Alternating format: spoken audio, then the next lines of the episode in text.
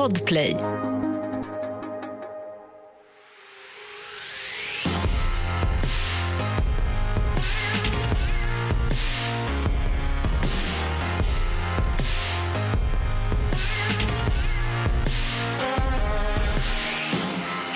Välkomna till Tjejpodden Ja. med mig Johanna Blad, eh, journalist och eh, kvinnorättskämpe. Får man säga det? Uff, Ja, ja, det är jag. Det är You go girl. och du? Eh, Amanda Lekland, behandlare på ätstörningsklinik, jag är även mamma och eh, jobbar med sociala medier. Det här är podden som ska få alla tjejer där ute att må bra genom att prata om de här sakerna som vi annars inte vågar prata om. Och idag Amanda ska vi ta upp ett ämne som är jävligt laddat. Vi ska snacka om eh, varför, eller åh, varför man har så jävla svår relation till mat. Alltså det här med liksom vad man får äta och inte. Eh, att man får ångest av mat hit och dit. Och, alltså, det är någonting som typ så man kan känna igen sig i. Ja, verkligen. Ja, men vi kanske inte ska prata riktigt om ätstörningar utan mer liksom relationen till mat som jättemånga kan känna igen sig i. Eh, men Amanda, nu kör vi.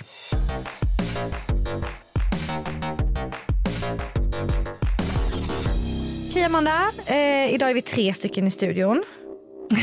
Bra där. Glöm alltid räkna din son som sitter i ditt knä. Du får se till mig här nu för jag kom på när jag var på toa här innan att jag glömde. Jag har ju smörjt mig med brunt sol här och inte tvättat av det.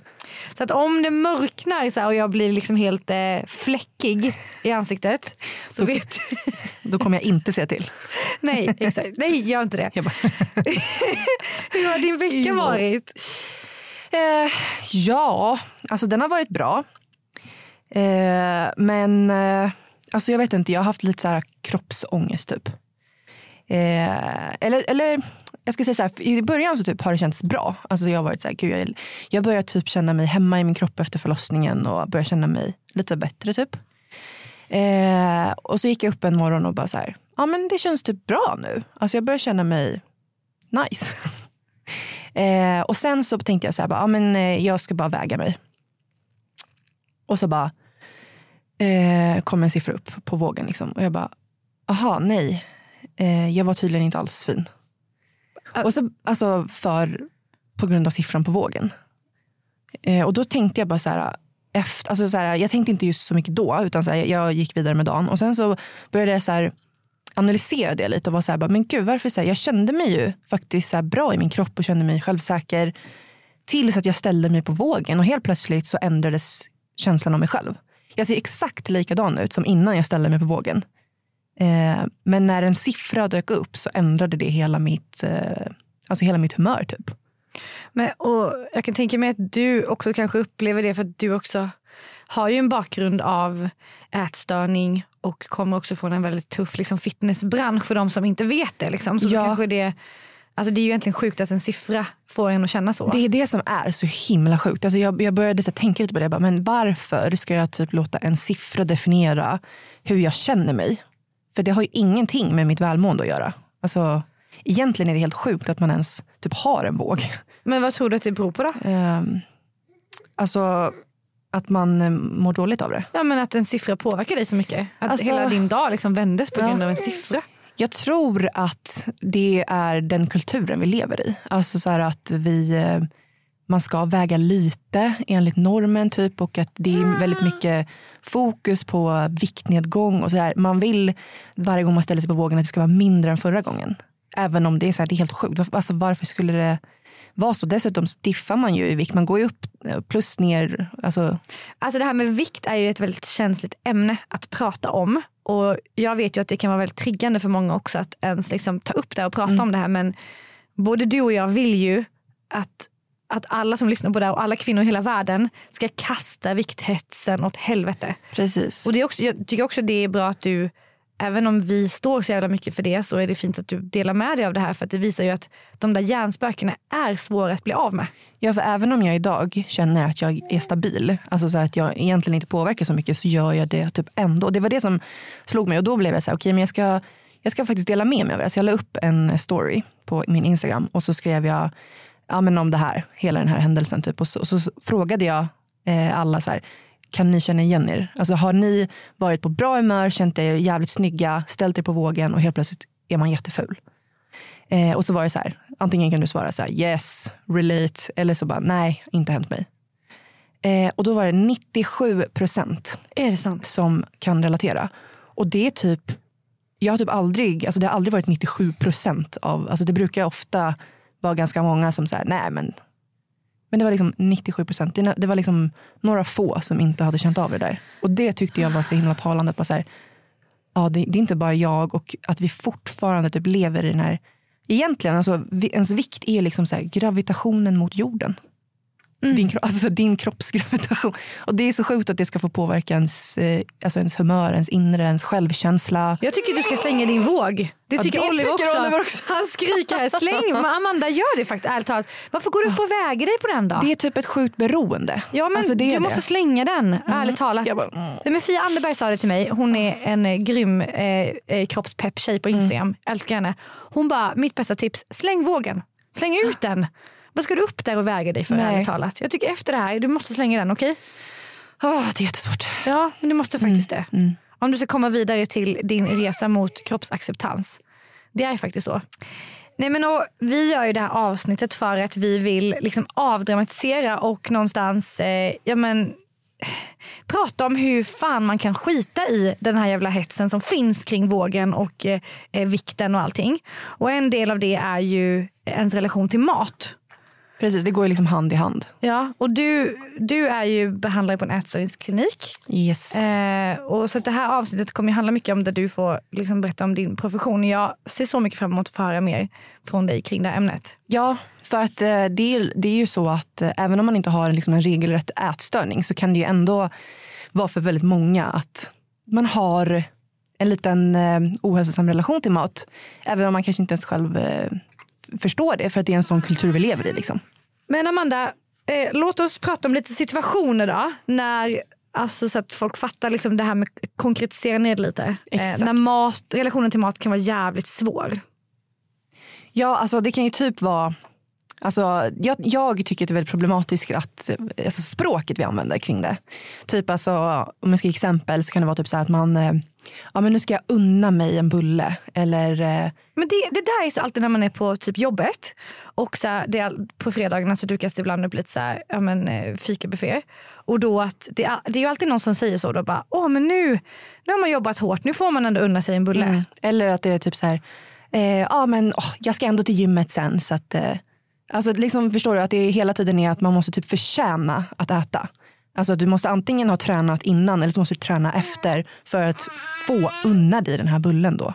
Det är så spännande att få, höra hur du resonerar kring det här som ändå jobbar med det här varje dag. Och eh, liksom, ja, men i, i, egentligen en, allvarligare, var, egentligen en allvarligare sak när det blir en, en ätstörning av det. Men är inte det också någonstans alltså så här, en bra tanke i grunden att man pratar så? För att ingen mår ju bra av att så här, proppa i sig 400 liksom, bullar. Eh, alltså det är ju jättemycket socker och sånt som gör att man kanske inte mår så bra. Eller? Jag vet inte. Ja, alltså jag förstår vad du menar. Att det kan vara typ en hälsosam aspekt i att så här, det är klart att det är hälsosamt att äta bra mat. Att det är inte som att det är, är ja, bra för kroppen om vi bara äter bullar. Men det som har blivit en grej, alltså det som är ett fenomen är det här diet culture som vi lever i. Där det är just alltså det här språket typ som upprätthåller det. Alltså att det kan vara att man ska unna sig eller att man sköter sig eller ja, cheat meal och du vet, sådana saker. Att, eh, att vi eh, att vi sätter ett värde i mat som bra eller dåligt. Och att det hela tiden, för det är ju kopplat till eh, vikten och hur vi ser ut hela tiden. Att det är det det handlar om. Alltså att du får unna dig en bulle för att du har tränat för att du inte då ska alltså, lika med gå upp i vikt. Utan att du hela tiden måste hålla dig inom det här. Du ska äta nytt och det för att hålla vikten. Inte för att må bra eh, inombords, alltså för att göra kroppen väl. Utan det handlar ju om att hålla en form. Och det är det som blir problematiskt i eh, hur vi använder språket. Verkligen. Alltså, jätteintressant när du, när du berättar så här. Man får en helt annan insikt. Men eh, är, det, är det också kanske mest kvinnor som, som kapslas in i det här diet culture-snacket? Eh, ja, alltså definitivt. Det är ju en helt annan press på kvinnan. Alltså hur vi ska se ut och det har det ju varit länge. Men det är klart att det, alltså att det gäller män också att de vill vara nu. Det har ju blivit ett typ stort problem bland småbarn. Eh, att man ska vara den här stora muskulösa killen liksom. Så att det där, är det, där handlar det kanske tvärtom att det är så här, jo men nu ska du äta det här så att du blir stor och stark och du vet den jargongen istället. Mm. Så att, alltså, problematiskt är hur vi snackar om, om mat såklart. Och I de Precis. situationerna kanske man också drabbas av lite ångest. Alltså om man står där vid fikabordet. För det, det har jag ändå tänkt mycket på. Att så här, men det är en situation som, som stör mig extremt mycket. Om, om jag då ska ta en bulle eh, och så hör man någon annan som står bredvid och bara Ah, nej men jag, eh, ehm, jag, jag väljer en sån här raw, raw ball istället idag. För att eh, jag unnade mig faktiskt så mycket bullar igår så nu får det vara stopp. Ja, men till exempel om det är någon som eh, säger att så, ja, men jag, eh, jag kan unna mig en bulle för jag cyklade till jobbet. Och så står du där och du bara, men jag åkte bussen till jobbet men jag vill ändå ha en bulle. Får inte. Alltså då blir det så här, vad ska de tycka om mig då? Att det blir lite så här, vad ska andra tycka? Borde jag, du kanske går in i en konversation med dig själv, att så här, borde jag ta den här bullen eller Ja, eller så kanske du tar bullen och får ångest efteråt. Bara, nej, men jag, nu kanske jag ska cyk- alltså, gå hem istället för att ta bussen. Att det hela tiden blir någon form av kompensationstänk. Mm, mm. Men, och det är nog en del i diet culture som man inte tänker på. Alltså, inte bara att det upprätthåller som du säger de här normerna av att man måste eh, man får bara äta en viss typ av saker för att man då eh, ska kunna se ut på ett visst sätt. Men också att det kan ju fö- föda ångest hos andra. Alltså när jag står där och Precis, deklarerar liksom ja. och säger sådana saker. Eh, jag ska unna mig en bulle nu eller någonting. Så kan, är det någon annan som kanske drabbas av jättemycket ångest för att den personen har kanske ett jätteskevt... Ja, jag måste faktiskt berätta eh, på mitt förra jobb. Där var eh, några kollegor som satt och pratade om eh, alltså att de skulle gå på en diet eller att de ska börja äta bra mat. Och det var så här, ja gud nu måste jag börja för att alltså det här, jag måste gå ner några kilon. Och så stämde någon annan in och så började de prata. Och då var det faktiskt en kollega som var så här, eh, bara, ursäkta skulle ni kunna kanske prata om något annat? För att man vet inte vem som sitter här och blir triggad och tycker att det här är jättejobbigt. Och då blev alla som helt ställda och bara oj, ja gud absolut. Och jag tyckte det var så himla bra gjort av henne. Mm. För att det, var så, det är helt sant. Det kanske sitter någon och lyssnar där som tycker det är jättejobbigt. Eller att det ska vara ett så himla normalt ämne att bara prata om. Att man ska gå ner i vikt hela tiden. Alltså, det bara är en del av vårt samtal. Så jag tyckte det var så bra att bara ta en ståndpunkt och bara ursäkta skulle vi kunna kanske prata om ett annat ämne?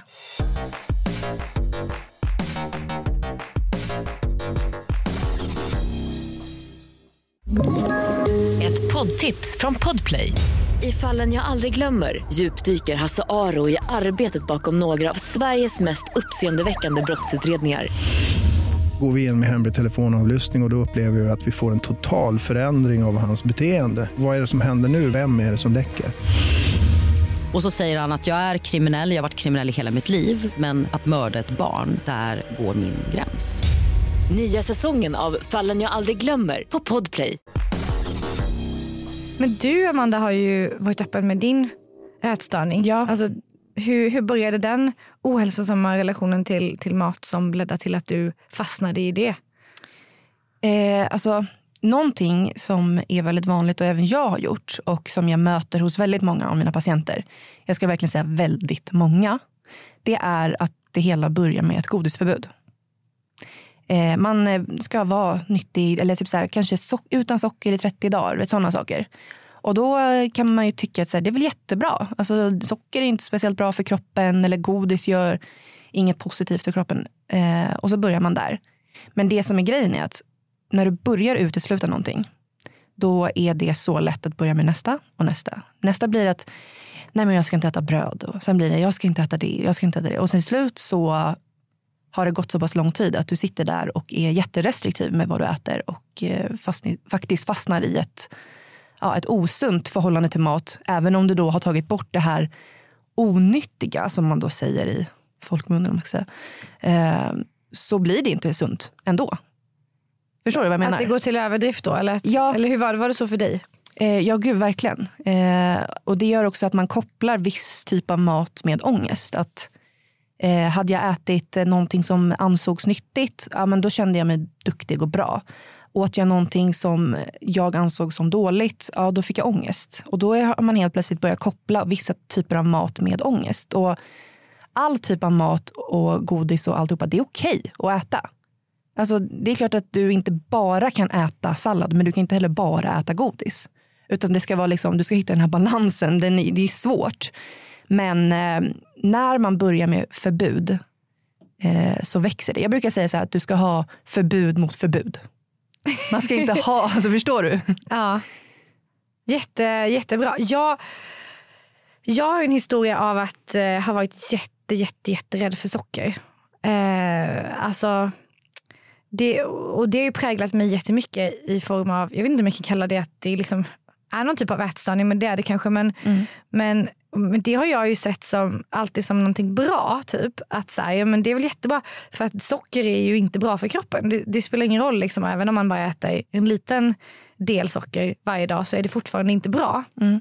Så jag har liksom alltid, men sen när jag var tonåring så har jag varit väldigt rädd för att det, men av kanske andra orsaker än att det ska kopplas till eh, vikt eller så, utan mer då kanske att eh, det ska vara skadligt för min kropp och ah, men cancerframkallande. Och jag är lite hypokondrisk av mig. Liksom. Ja. Och också varit väldigt rädd för e-ämnen och det är jag fortfarande. Mm. Eh, och, och det ledde till att jag för ja, några år sedan nu eh, blev så här, men nu ska jag äta clean eating. Så här, men det är ju en trend att man då ska äta, jag vet inte om det var exakt det jag gjorde, men jag bara tog bort allt som var så här, men socker, e-ämnen, tillsatser, alltså allt sånt. För jag skulle vara så nyttig. För jag bara, jag vill leva länge, jag vill ha en stark kropp, jag vill orka mycket. Och jag kände liksom att ja, men det skulle hjälpa mina hormonnivåer, min hy, alltså allt sånt. Och det blev ju en obsession för mig. Precis, alltså det är ju exakt det där Nej, jag men menar. jag, alltså, och precis det du säger med att så här, det, jag kopplade verkligen vissa livsmedel till, till ren och skär ångest. Alltså, en så här, ja, men, eh, ett, ett maxmål för mig, det handlar inte om att jag skulle säga alltså, att det var någon viktig grej i det utan att mer så här, om jag äter den så kommer jag bara ehm, kommer alla de där dåliga ämnena bara sugas in i min kropp och bara stanna för alltid och jag kommer liksom få cancer och dö typ. Gud vad intressant att du säger det här. För att det är också en väldigt typisk eh, känsla hos ätstörda människor. Det är det här att vara ren i kroppen. Alltså så här att när du äter något eh, sånt som du tänker att det är ämnen och tillsatser och grejer. Att man känner sig typ, ja, inte ren. Du vill äta det här clean eating. Och det är faktiskt en väldigt, eh, en väldigt typisk känsla att ha. Att man känner sig liksom, ja, man känner sig dålig i hela kroppen när man, man får i sig sånt där. Liksom. Mm. Och det är lite vad, ja, vad jag hör. Oh, så jag blir helt, förlåt. Eh, Gud, vad, vad känner du? Eh, nej, för, eh, eh, förlåt. Jag blir helt... ehm, eh, det, ja, alltså, eh, när du beskriver det så låter det som att... Eller, nej. När jag pratar om det här för att... Eh, gud, jag tappar helt orden nu. Förlåt. För jag blir så här, jag, jag tror inte att jag liksom har ehm, tänkt på eh, den här perioden och all den liksom, eh, skam och typ ångest som jag har känt Mm. kring vad jag äter och inte. Typ. Att det kanske är lite en ätstörd liksom, eh, beteende av mig. Typ. Mm. Ehm, men det, är alltså, det här var ju för några år sedan liksom, och, och ehm, eh, jag var jättehård mot mig själv. Liksom, I, i, i, oh, jag vill tappa helt orden för att jag tror inte att jag har tänkt på det Nej. på det här sättet innan. Att det faktiskt var väldigt liksom, ohälsosamt och väldigt hårt mot mig själv. Liksom. Men gud, alltså, alltså vad fint att du kan komma till den insikten nu. Alltså, det, är ju, det handlar ju inte alltid om... eh, Eh, alltså ett ätstört beteende eller en osund relation med mat kan man ju tro är liksom den här typiska eh, ja, men ätstörningspatienten. Men det är inte alltid så. Det, är liksom, det lever lite i oss alla. Och precis, alltså det När du... man är uppväxt som kvinna. Precis, alltså vi är ju så vana med att höra allt det här. Jag menar, ända från när man är liten och hör vuxna kvinnor säga att de ska gå på dieter eller att nu ska vi inte äta socker. Eller, ja, du vet, man, har ju, man får ju höra från alla möjliga olika håll. Jag tror inte jag har hört en vuxen kvinna när jag var liten säga liksom att gud vad stolt jag är över min kropp. Och, alltså, du vet, Mm. Det är såklart att den här delen som alltså jag pratar om med att man är rädd för ohälsosamma saker. Det är ju säkert, alltså det är ju alla kan uppleva det, alltså även män. Och, alltså så här, för det, Men eh, det är sjukt hur det är sjukt hur jävla hård och man är mot sig själv i den situationen. För alltså alla känslorna kom över mig nu igen när vi Mm. pratar om det här. För att jag, eh, under den perioden så var jag, ehm, ja, men jag var så, fick så jävla mycket ångest så fort jag åt någonting fel. Mm. Och det är som du säger, så här, alltså, det kanske inte spelar så jävla stor roll om du käkar lite godis om du också äter jättemycket nyttigt, härligt kål och allting mm. som är antioxidanter och positivt för din kropp. Om du nu vill vara hälsosam, om det är det du vill. Liksom. Precis. Alltså då gör det kanske, ja, och idag, idag så känner jag mig jättebalanserad för att idag så har jag verkligen inte kvar de hjärnspökena på det viset. Jag har ändå jobbat väldigt mycket med mig själv. Liksom. Mm. Då landar man i det, att balansen är det som är viktigt. Precis. Det är inte hela världen. Liksom, när man... Precis, och det jag säger är inte att, så här, att du ska bara äta du ska bara äta godis och alltihopa för att inte hamna i en osund relation med, din, alltså med mat. Utan det, precis det jag sa innan, liksom, att balansen att uteslut ingenting. Känn inte att något typ av livsmedel inte är okej. För att där är det lätt att hamna i en negativ spiral och att du till slut har eh, att du till slut utesluter ganska mycket. Ja, jag, eh, det kan inte bara vara du och jag som känner så här. Det måste vara hur många som helst. Eh, kan, jag kan ta en liten paus så kan du läsa en faktaruta kanske? Ja. Det är du som brukar ta faktarutan men eftersom att det här är lite min specialitet så har jag tagit fram en faktaruta. Eh, det är inte vikten som avgör om någon har problem med tankar om mat. Man kan vara normalviktig och behöver inte se avmagrad ut men ändå ha problem med sitt matbeteende. Varannan svensk har under de senaste åren eh, följt en diet för att gå ner i vikt. Dessutom så uppger hälften av alla föräldrar att deras barn varit medvetna om att mamma eller pappa går på diet. Att vara besatt av att vara hälsosam har blivit allt mer vanligt. Ortorexi definierades första gången 1997 som en patologisk besatthet av hälsosam kost. Ortorexi är med andra ord en fixering vid mat och träning där individen blir besatt av att äta hälsosamt och träna. Även om ortorexi liknar en ätstörning så har den ännu inte klassificerats som en formell ätstörningsdiagnos. Det är så sjukt att det är så många som eh, ja, men, har en svår relation till mat. I mindre skala och i större skala. Alltså verkligen. Mm. Och alltså, Vi tar inte ifrån någon någons upplevelse. Alltså, jag vet inte ens vad som definieras som en ätstörning. Men alltså, vi pratar generellt om mat bara nu. Va, vad ska man göra åt det här? Eh, alltså, framförallt så tycker jag att det är viktigt att man eh, ja, men så här, pratar om det som vi gör nu. Att, eh, att bli medveten om vilket språk som används. För det är verkligen någonting som, det kanske låter lite så här, men vadå? Spelar det någon roll liksom hur man säger, hur man pratar? Men jag tycker verkligen att så här, det är viktigt i hur vi typ vill att våra barn ska växa upp sen. Vilket, eh, alltså det här med att unna, att sköta sig eller missköta sig, att mat är bra eller dåligt. Att berömma viktnedgång till exempel. Att bara, oj vad fin du har blivit, du har gått ner i vikt. Vilket innebär då att vadå, eh, viktuppgång är då inte fin. Alltså, hela den jargongen som vi har som är så himla vanlig att jag tror inte ens att de flesta tänker på det överhuvudtaget. Men måste man liksom helt alltså, sluta säga det helt? Alltså, eller, eller är det så att man ska liksom kommunicera med personer i sin omgivning och se hur de, hur de reagerar på ett sånt språk? Jag tycker att man ska sluta med det helt. Mm. För att eh, det är en del av the diet culture. Alltså det är en del av hur det lever vidare. Eh, och vi, kommer man ifrån det här att man ska se ut på ett visst sätt, att, eh, att en vikt är bättre än en annan, att eh, tjock och smal betyder fin och ful. Alltså allt det där eh, upprätthåller vi genom hur vi pratar om det. Mm. Och eh, Därför tycker jag verkligen att det är viktigt. Alltså tänk en extra gång och som min kollega, säg ifrån om det är folk som pratar på ett sätt som inte är okej. Liksom. Men vad gör man åt de här känslorna själv då, i, i sig själv? Alltså som det som drabbade mig mycket då att jag, att jag straffade mig själv mentalt för mm. att man äter liksom fel saker. Alltså hur gjorde du när du kom ut ur din Eh, alltså en viktig sak här är att bara utmana sig i att, eh, att äta det som man tycker är svårt.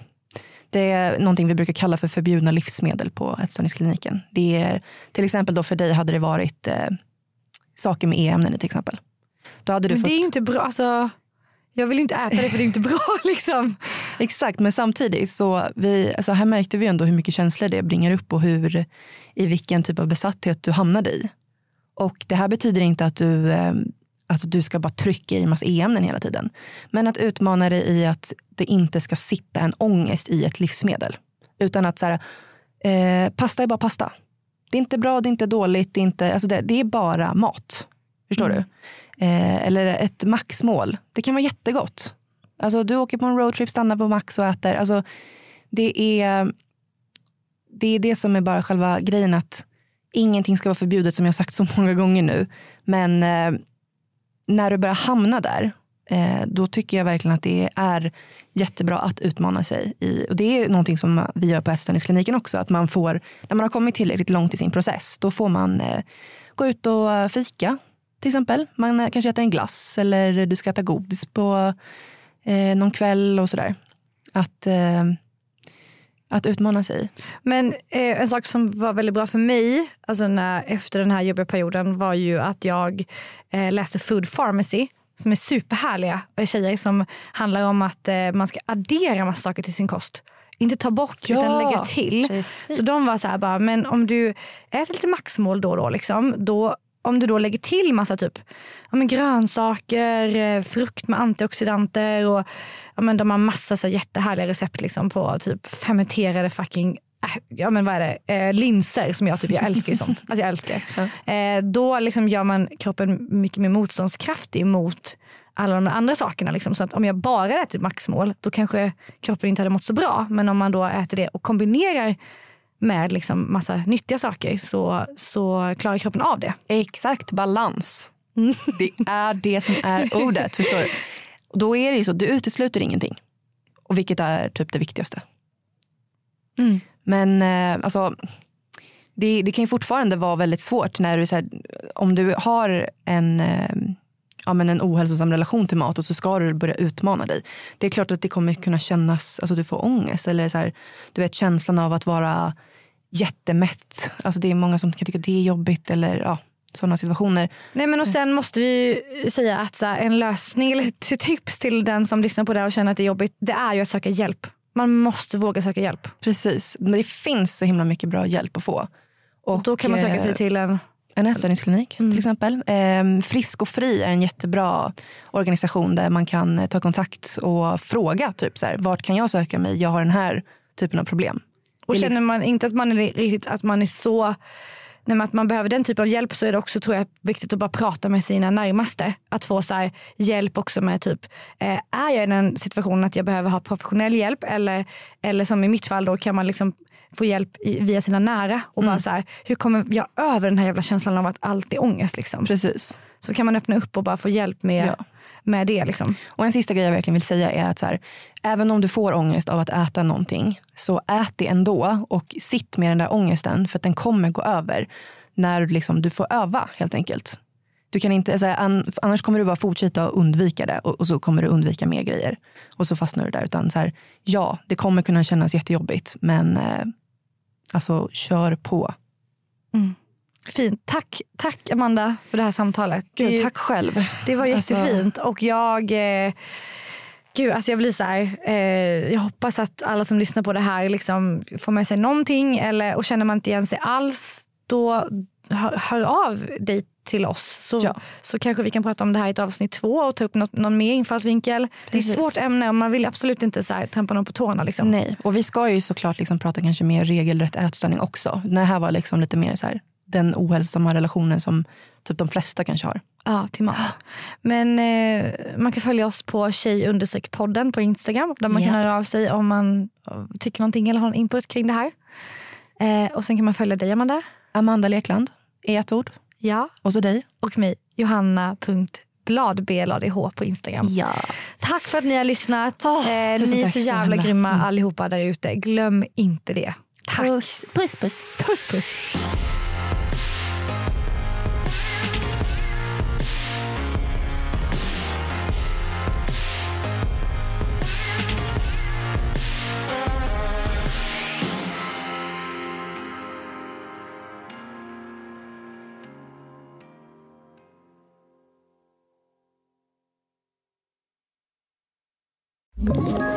Ett poddtips från Podplay. I fallen jag aldrig glömmer djupdyker Hasse Aro i arbetet bakom några av Sveriges mest uppseendeväckande brottsutredningar. Går vi in med hemlig telefonavlyssning och, och då upplever vi att vi får en total förändring av hans beteende. Vad är det som händer nu? Vem är det som läcker? Och så säger han att jag är kriminell, jag har varit kriminell i hela mitt liv men att mörda ett barn, där går min gräns. Nya säsongen av Fallen jag aldrig glömmer på Podplay.